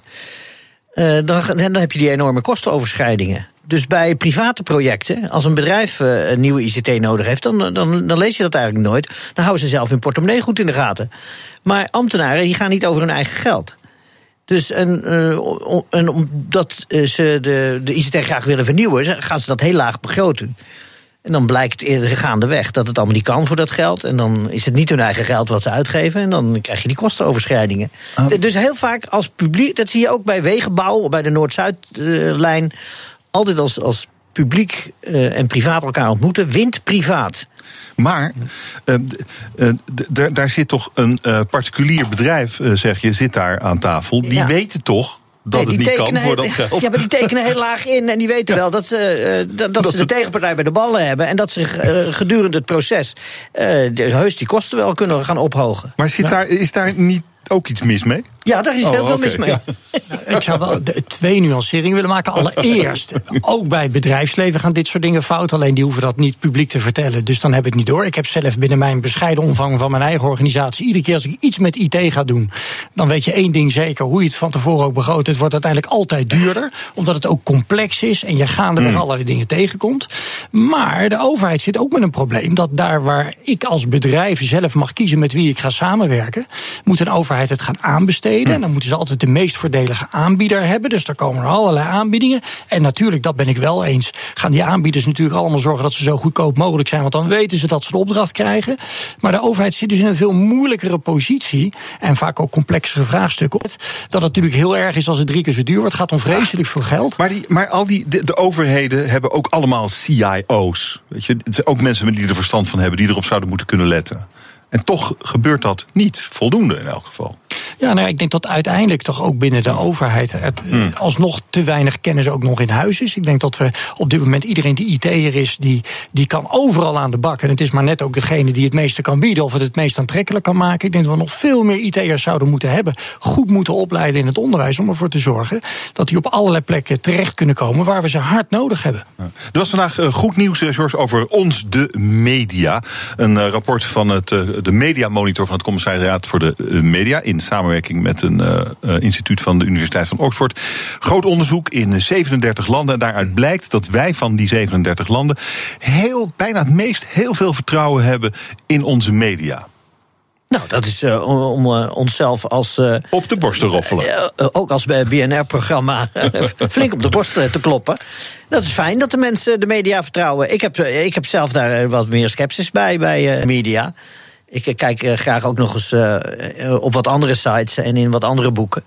Maar ik ben heel blij dat eh, de mensen het allemaal klakkeloos aannemen. Want, eh, Oh ja, oké, hier komt hier wordt het al een beetje vilijn. Eh, ja, kijk, we hadden natuurlijk die discussie over nepnieuws. Eh, de minister van Binnenlandse Zaken die daar een groot nummer van maakte, zonder met voorbeelden te komen. Nu blijkt ook dat eh, wij, het volk in Nederland, ons eigenlijk ook van al die 37 landen maar heel weinig druk maken over nepnieuws.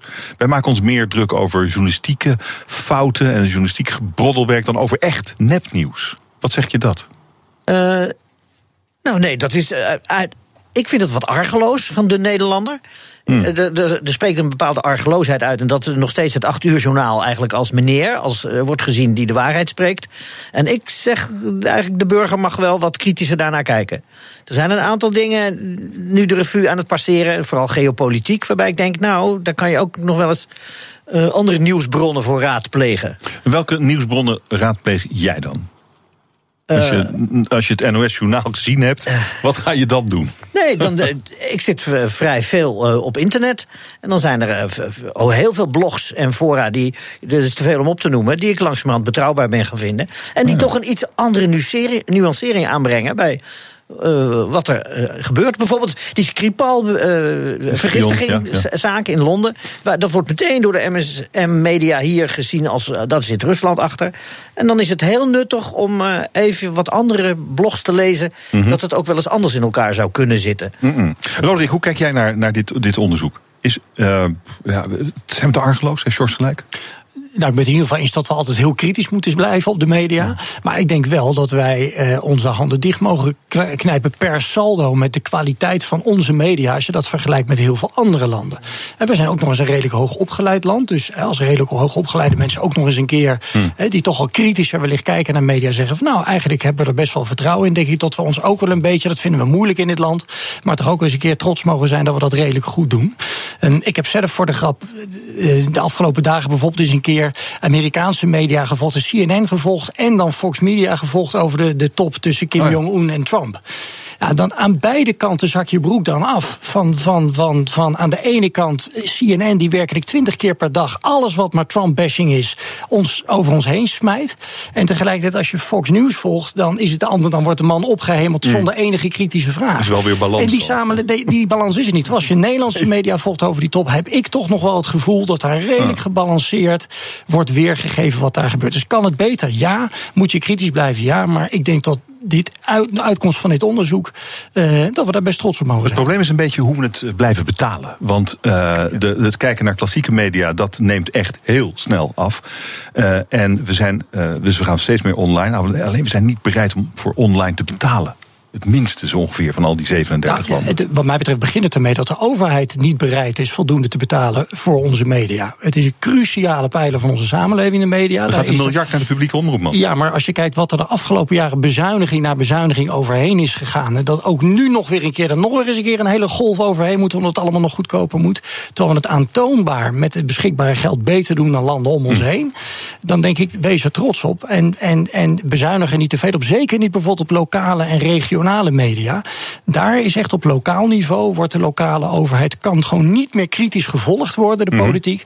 Omdat er gewoon de massa niet meer is van journalisten om dat goed te doen. Ja, En het is dat een is voor- ongelooflijk het is een schadelijk. Een voorwaarde voor een levendige democratie. Dat, er, dat, dat er betrouwbare media zijn en dat de pers eh, zijn werk En dat kan het doen. bij ons Maar, is- moet, maar moet de overheid dat dan gaan subsidiëren? Ja, Los- absoluut. Los van de subsidie voor de, voor de NPO? Absoluut zeker. Dus ook voor, zou BNR overheidsgeld moeten krijgen? Of Eh, zo? dat of, hoeft niet, nee hoor. Nee, ik denk dat het heel erg of goed het is. Vinkenveens Nieuwsblad? Nee, hoor, ik vind niet dat alle media door de overheid gesubsidieerd moeten zijn. Sterker nog, ik denk dat het heel goed Ja. is eh, dat je ook een BNR hebt die dat met, eh, met privaat geld goed tegenwicht kan bieden. En op een andere manier weer nieuws brengt. Maar ik vind vooral als je kijkt op lokaal niveau in Nederland, lokale politiek Hmm. en het controleren van de lokale overheid, is er gewoon veel te weinig kritische massa Hmm. om te kunnen controleren wat daar gebeurt. En dat hoort een overheid te financieren. En dat mag best wat kosten. Ja, aan de andere kant ben ik heel blij met private eh, eh, initiatieven zoals Follow the Money. Eh, Ja. daar, daar wo- word je lid van, daar ben ik lid van, daar betaal je voor. De correspondent, daar betaal je voor. Blendel, daar betaal je per artikel. De, de, de burger moet ook opgevoed worden in dat informatie heel veel werk kost, onderzoeksjournalistiek helemaal. En dat je daar best bereid voor kunt zijn om, da- om daarvoor te betalen. Ja, het probleem dat is natuurlijk dat je een supergoeie app van de NOS hebt. Die gratis is. Ja, nou ja, oké. Ja, maar goed, commerciële. Die, die behandelen toch andere onderwerpen dan Follow the Money. Zo is het. Eh, hebben jullie gelezen eh, over die ophef over de arrestatie van eh, Michael P.? Dat is de verdachte van de moord op Anne Faber. NRC schrijft dat hij keihard is aangepakt bij zijn arrestatie. Dat arrestatieteam dacht dat, dat, dat ze hem konden dwingen te vertellen waar Anne Faber op dat moment nog was, want die was toen nog niet gevonden. Nou, toen hebben ze hem eh, eh, aan zijn handboeien gedraaid, zijn armen op zijn rug gedraaid. Ze hebben een politiehond eh, rond zijn hoofd laten lopen, gedreigd de muilkorf af te doen. Hebben ze hem foto's laten zien, volgens de krant, foto's van zijn moeder, met de vraag: wil je haar ooit nog terugzien? Heel erg bedreigend. Maar goed, dit is natuurlijk wel de man die bekend heeft dat hij Anne Faber heeft verkracht en vermoord. Dus daarvan kan je zeggen, daar mag je misschien wel wat verder mee gaan. Wat denk jij, George? Nee, ik denk dat dit is over de, Je moet in een rechtsstaat moet je je aan de spelregels houden die je zelf hebt afgesproken. Als je daar overheen gaat, hoe begrijpelijk, hoe, hoe menselijk misschien dat ook is, dat moet je nou net niet doen. Jij moet je aan de regels houden. Want als je oog om oog, tand om, om tand gaat doen. eh, dan eh, verlies je de rechtsstaat uit. Ja, ze hebben hem ook niet gesloopt of zo. Hè. Ze hebben Nou, zijn schouder was gebroken. Ja, oké. Maar ze wilden dat meisje vinden. Ja, ja, ja. ik vind dat een, eh, een, heel erg moeilijk eh, onderwerp. Maar als, als gerechtsdienaren van de overheid heb je je aan de regels te houden. Ja, ik vind het uiteindelijk ook. Ik ben het helemaal eens. Uiteindelijk helemaal. Ja, niet zo'n moeilijk onderwerp. Het is moeilijk omdat je deze Michael P. eh, eh, nou, dit allemaal gunt. Maar juist daar hebben we de rechtsstaat voor. Juist Precies. in dit soort gevallen Ja. moeten we vier staan voor de rechtsstaat. Ja. En, en ook hij heeft rechten. We hebben met elkaar afgesproken wat wel kan en wat niet kan. Het enige wat je naar aanleiding van deze discussie zou kunnen doen is zeggen: misschien moeten we eens opnieuw kijken naar die regels. Dan mag je in zo'n geval, waarin een jonge vrouw nog vermist is en je hebt de dader, ja, je weet dat hij het gedaan heeft, sterker nog heeft bekend, je hebt hem in handen en hij is de enige die jou kan brengen naar, naar haar. En, nou, moet dan niet de regels opgerekt worden. Maar zolang we de Oh. regels hebben zoals die nu zijn, heb je eraan te houden. maar principieel vind, je, principieel vind je het eigenlijk niet zo verkeerd. Wat, nee, nou, ik vind dat we ons aan, aan regels moeten houden die we met elkaar hebben Ja, afgesproken. maar jij vindt dat die regels opge, op, opgerekt Nee, nee, nee. Ik vind dat je naar aanleiding van een geval als dit nog weer eens Ah. een keer met elkaar kan kijken van oké, vinden we in dit soort gevallen ook dat je dan niet meer druk mag uitoefenen? En Maar waaruit zo- zou die, waaruit zou die eh, verhoogde druk dan kunnen bestaan, wat jou betreft? nou, ja, je hebt hier natuurlijk een, een, een situatie waarbij een jonge vrouw vermist is. En de enige die kan vertellen waar ze is en niemand weet of ze nog leeft of niet, was hij. En hij weigerde iets te zeggen. Ja, natuurlijk mag je daar heel veel druk op uitoefenen. Binnen de regels die je met elkaar hebt afgesproken. Oké, maar, je, maar je zou, als, als we het afspreken, zou, je, zou het voor jou oké zijn om zo iemand eh, te martelen? Eh, nee, want ik vind niet dat we dat, dat, we dat moeten Nee, maar dat is precies het grote, de, dat is de, Amerikanen hebben punt. daar, de Amerikanen hebben daar het wa- waterboarder voor uitgevonden. Dat Ja. is een gruwelijke methode die ze zelf geen martelen noemen, want het is een soort schijnverdrinking. Eh, maar de- je gaat echt. Ja, mijn, mijn principiële gevoel zegt: je moet je aan jezelf opgestelde regels houden. Ja. Hoe, hoe moeilijk het ook is, anders krijgen we een oog om oog, tand om tand samenleving. Maar, maar je zou die, je, je zou die, ehm, eh, je zou die regels kunnen oprekken, zoals Roderick zegt. Nou, ik Zou- vind zou niet je- dat we dat moeten doen. Nee, maar dan Nee, maar ben ik cynischer. Dan ben ik oh, oh, cynischer. Dan, mag, dan, mag je, dan, dan mag je het doen, maar dan mag het ook niet bekend worden. Zo, zo meteen. Het WK staat op het punt van beginnen zonder Nederland. Voor wie moet je nou zijn? Bespreek het zo in de. BNR Nieuwsradio. Hemmen. Je luistert naar de kantine. We hebben het over het nieuws van de dag. En dat gaat Geert-Jan Haan straks ook doen in Ask Me Anything. Waar gaat het over? Alles wat je wil weten over het WK voetbal. Rolof, het uh, Nederlands elftal doet niet mee natuurlijk. En daarom merk je dat de WK-sfeer wat langzaam op gang komt. Maar nu, drie uur voor de eerste wedstrijd, begint hij te komen. Ik maakte een rondje over de redactie. En collega's beginnen er wel zin in te krijgen. En er is een poeletje, toch? Er is een grote pool, alleen de website kan het, het niet helemaal aan. Ja. dit jaar volgens mij uh, opgezet, maar ze hebben al 80.000 aanmeldingen. En nou ja, uh, dat zoeken ze maar uit. Um, maar ik vraag me wel af, nu we er een beetje zin in krijgen, gaan we ons ook bezighouden met die duistere kant van Rusland. Uh, de politieke kant, de commerciële kant, de mensenrechtenkant. Uh, is er wat verbeterd ten opzichte van vier jaar terug, toen we ons ook druk maakten over de Olympische Winterspelen in Sochi? En ik ga dat, uh, al die vragen bespreken met onze sportkenner Thomas Schuurman en met voormalig Rusland-correspondent Floris Akkerman. Ze waren ook erbij in Sochi vier jaar terug. Hm. En we spreken Jeroen Ketting, ondernemer in Rusland. En die woont op 800 meter van het stadion in Moskou, waar Vladimir Poetin straks zijn land gaat aanmoedigen bij de openingswedstrijd. En ik hoop dat mensen vragen hebben. En die kunnen ze dan stellen via Twitter, BNR, via Facebook, e-mail askme.bnr.nl en bellen 020 468 4x0. Heb jij een vraag, Roelof? Ik heb geen vraag. Oké. Okay. Ga ik hem ook nog beantwoorden. Geef dat aan, dankjewel. Veel plezier zometeen. Ask me anything vanaf twee uur. We praten verder in de kantine vandaag met Roderick van Grieken, directeur van het Nederlands Debatinstituut. En George van Hout is hier. Hij is acteur en schrijver bij de Verleiders. Voor wie ben jij, George? Marokko. Want? Nou, ik vind het geweldig. Dus meeste lopen, Nederlanders. Ja, meeste Nederlanders. Ja. En er loopt zoveel talent rond. Ik vind het geweldig. Denk je dat ze ergens komen? Nou, ik hoop het. Ik hoop hmm. het van harte. Denk je niet dat Portugal en Spanje, want daar zit geloof ik in de pool, Iran straks? Ja, dat, moeilijk, dat wordt heel erg oh. moeilijk. Maar uh, kom op, ik, ik gun het je van een harte. Echt, een echte supporter, dat is mooi. Ja. Roderick, jij bent voor? Nou, ik begin met voor België te zijn, maar ik oh. ga dan gaandeweg het toernooi gewoon kijken welk team doet het leuk. Maar voor mijn pool ben ik voor Duitsland. We hebben thuis een pool opgezet. Oh. Dus, en daar heb ik uiteindelijk, de, is toch de meest safe bet, gaan we zeggen, dat Duitsland wereldkampioen wordt.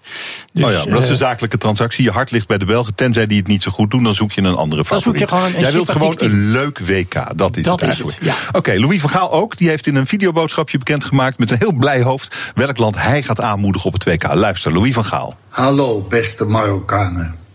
Ik heb een groen polo-shirt aangetrokken. En jullie weten best wel waarom. Want het groen zit in het shirt van Marokko.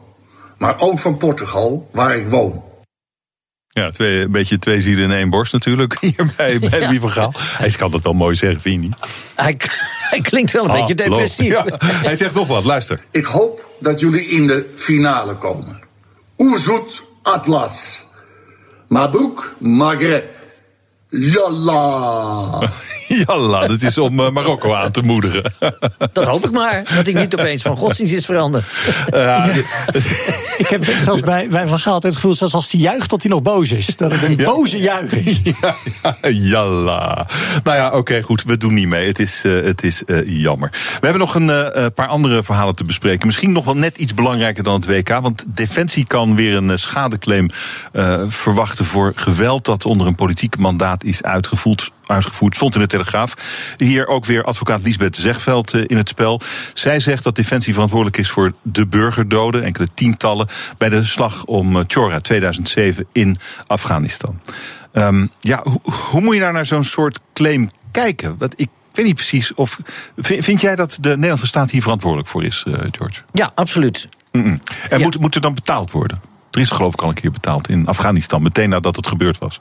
Uh, dat weet ik niet. Daar ken ik de zaak oh. uh, inhoudelijk te, te, slecht voor. Maar ik vind wel dat als je daarheen gaat met, met, uh, en je gaat grof geweld uitoefenen en je raakt burgers, wat niet de bedoeling was, dan moet je gewoon je aansprakelijkheid aanvaarden. Ja, maar um, ik, ik, ik, ik geloof niet dat ze ontkennen dat er burgers, gevallen, burgerslachtoffers gevallen zijn. Dat hebben ze volgens mij ook nooit gedaan. Nee, dus waar, maar... gaat die, waar gaat die rechtszaak nu dan over? Moet er iemand de gevangenis in? Moet er... Ik heb geen idee. Ik denk nee. dat er schadevergoedingen geëist uh, worden die nog dan hoger moeten ja. uitvallen. Maar het is oorlog. Dat ja, is echt oorlog. Ja, maar ja, wat doen we daar? Oké, oké. Okay, wat, wat deden Ik vind het belachelijk dat wij daar zijn, in Afghanistan. Er zijn 23 Nederlandse... 25. 25 Nederlandse jongens omgekomen. In een totaal on, onnuttige, nutteloze, op 9-11 gebaseerde onzinoorlog. Ik vind het zwaar gênant. Het Westen moet daar, heeft daar niets te zoeken.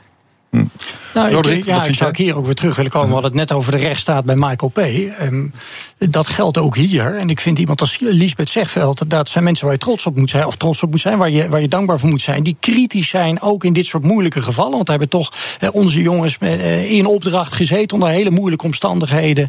Eh, en daar zijn ook burgerslachtoffers gevallen. En dan kan je zeggen van hè, dat is een oorlogssituatie, dat kan dan gebeuren. Eh, maar het is heel belangrijk dat ook dat kritisch ondervraagd wordt. En Lisbeth Zegveld gewoon juridisch ernaar kijkt. Van luister, zijn we daar aansprakelijk voor? En zo ja, Maar ja, is dan dat- moeten we daar wat mee. Dit is elf jaar geleden.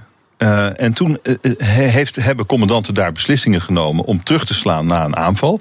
Met alles wat ze hadden op dat moment, want ze voelden zich heel erg bedreigd. Nou ja, en dat hebben ze gedaan. En dan vallen er doden. Maar het is oorlog. Ja, maar zo je Hadden ze dan niks moeten doen? Nee, maar je hebt het oorlogsrecht. Het is internationaal eh, geaccepteerd Hmm. recht.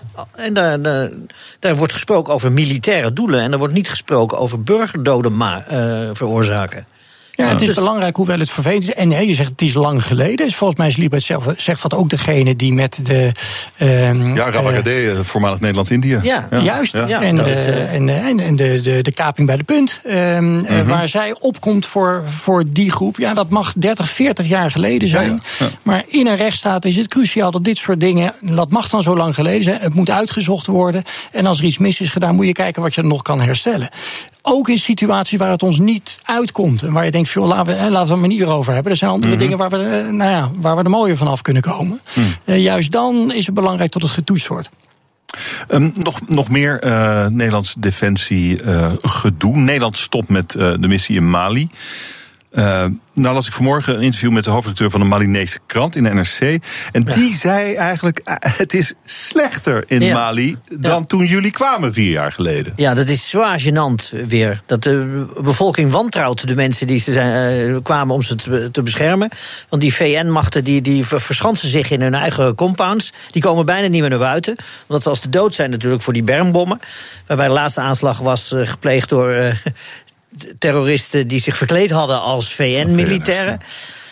Maar de, de, de missie is als zodanig totaal mislukt en heeft, eh, heeft juist veel meer jihadistische extremisten naar het gebied gelokt.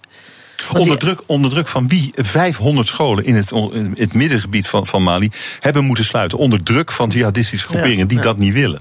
Dat, ja, waar- waarom waren we daar ook alweer? Om terrorisme tegen te houden. Ja, en dat, de- was, dat was de en reden, dus toch? zegt hij, ik heb hetzelfde interview gelezen met die eh, man Mm, van, die, mhm. eh, de- van, van die krant, die zegt: Ja, de bevolking denkt hier dat jullie er alleen maar zijn in het Westen om uiteindelijk onze eh, bronnen eh, leeg te plunderen. Of het nou de olie is of andere grondstoffen. Volgens mij zijn er twee vragen. Eén is, hadden we er wel naartoe moeten gaan? Ik vind een ander punt wat ook hier zeilings wel aan bod komt... is ehm, dat we ons ook eens achter de oren moeten krabben... hoe wij jarenlang, tientallen jaren lang... in dit hele parlement keer op keer hebben bezuinigd op defensie. Ik geloof dat de SGP de enige partij dat is geweest... die heeft gezegd, dat moet je niet doen. Eh, onze defensie staat er echt belabberd voor. Er wordt nu voor het eerst gaan daar weer een beetje geld naartoe. Maar die hebben echt in, in, in nou ja, onmogelijke omstandigheden moeten opereren. Tegelijkertijd sturen we ze wel allemaal naar dit soort gebieden toe. Vragen we ze het meeste van ze. Die mensen zijn buitengewoon loyaal binnen defensie. Dus die gaan ook iedere keer maar. Maar volgens mij was het in het AD waar ik ook een stuk las dat. Ehm, het materieel waar ze mee daar naartoe zijn gegaan. Ze hebben helemaal niet kunnen trainen in Nederland, omdat we gewoon te weinig materieel hebben. Mhm. Alles zat daar. Dus er zijn mensen niet voldoende opgeleid, zijn daar naartoe gegaan. Met materieel wat niet goed is onder slechte omstandigheden. Ehm, eh, ja, ik dit wil zeggen, ze moeten ach- achter de oren krabben hoe wij jarenlang zo hebben kunnen bezuinigen op defensie. Terwijl je één ding weet, je hebt het ooit weer nodig. Eh, en dan zijn het mensen die hun leven voor ons riskeren. Ehm, en dat blijkt ook hier weer een beetje. En dan is het eigenlijk maar goed dat we terugkomen uit Mali.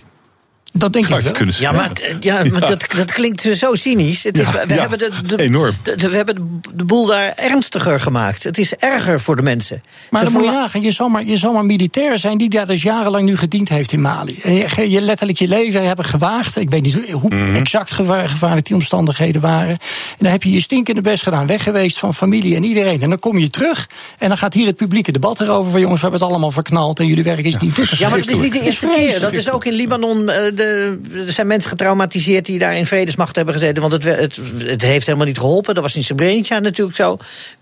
Waar je machteloos bent. Dus Afghanistan kun je we, ook we hebben een defensie.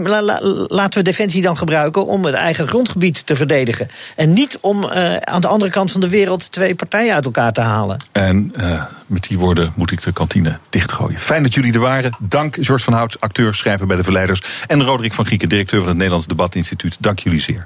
Dit was het voor vandaag. Morgen ben ik er weer. En dan is culinair journalist Janneke Vreugdehil mijn gast in het kader van onze Big Five over voeding. Hoe beïnvloedt zij wat wij s'avonds op ons bordje leggen? Dat morgen. Nu eerst Geert-Jan Haan met Ask Me Anything. Dag.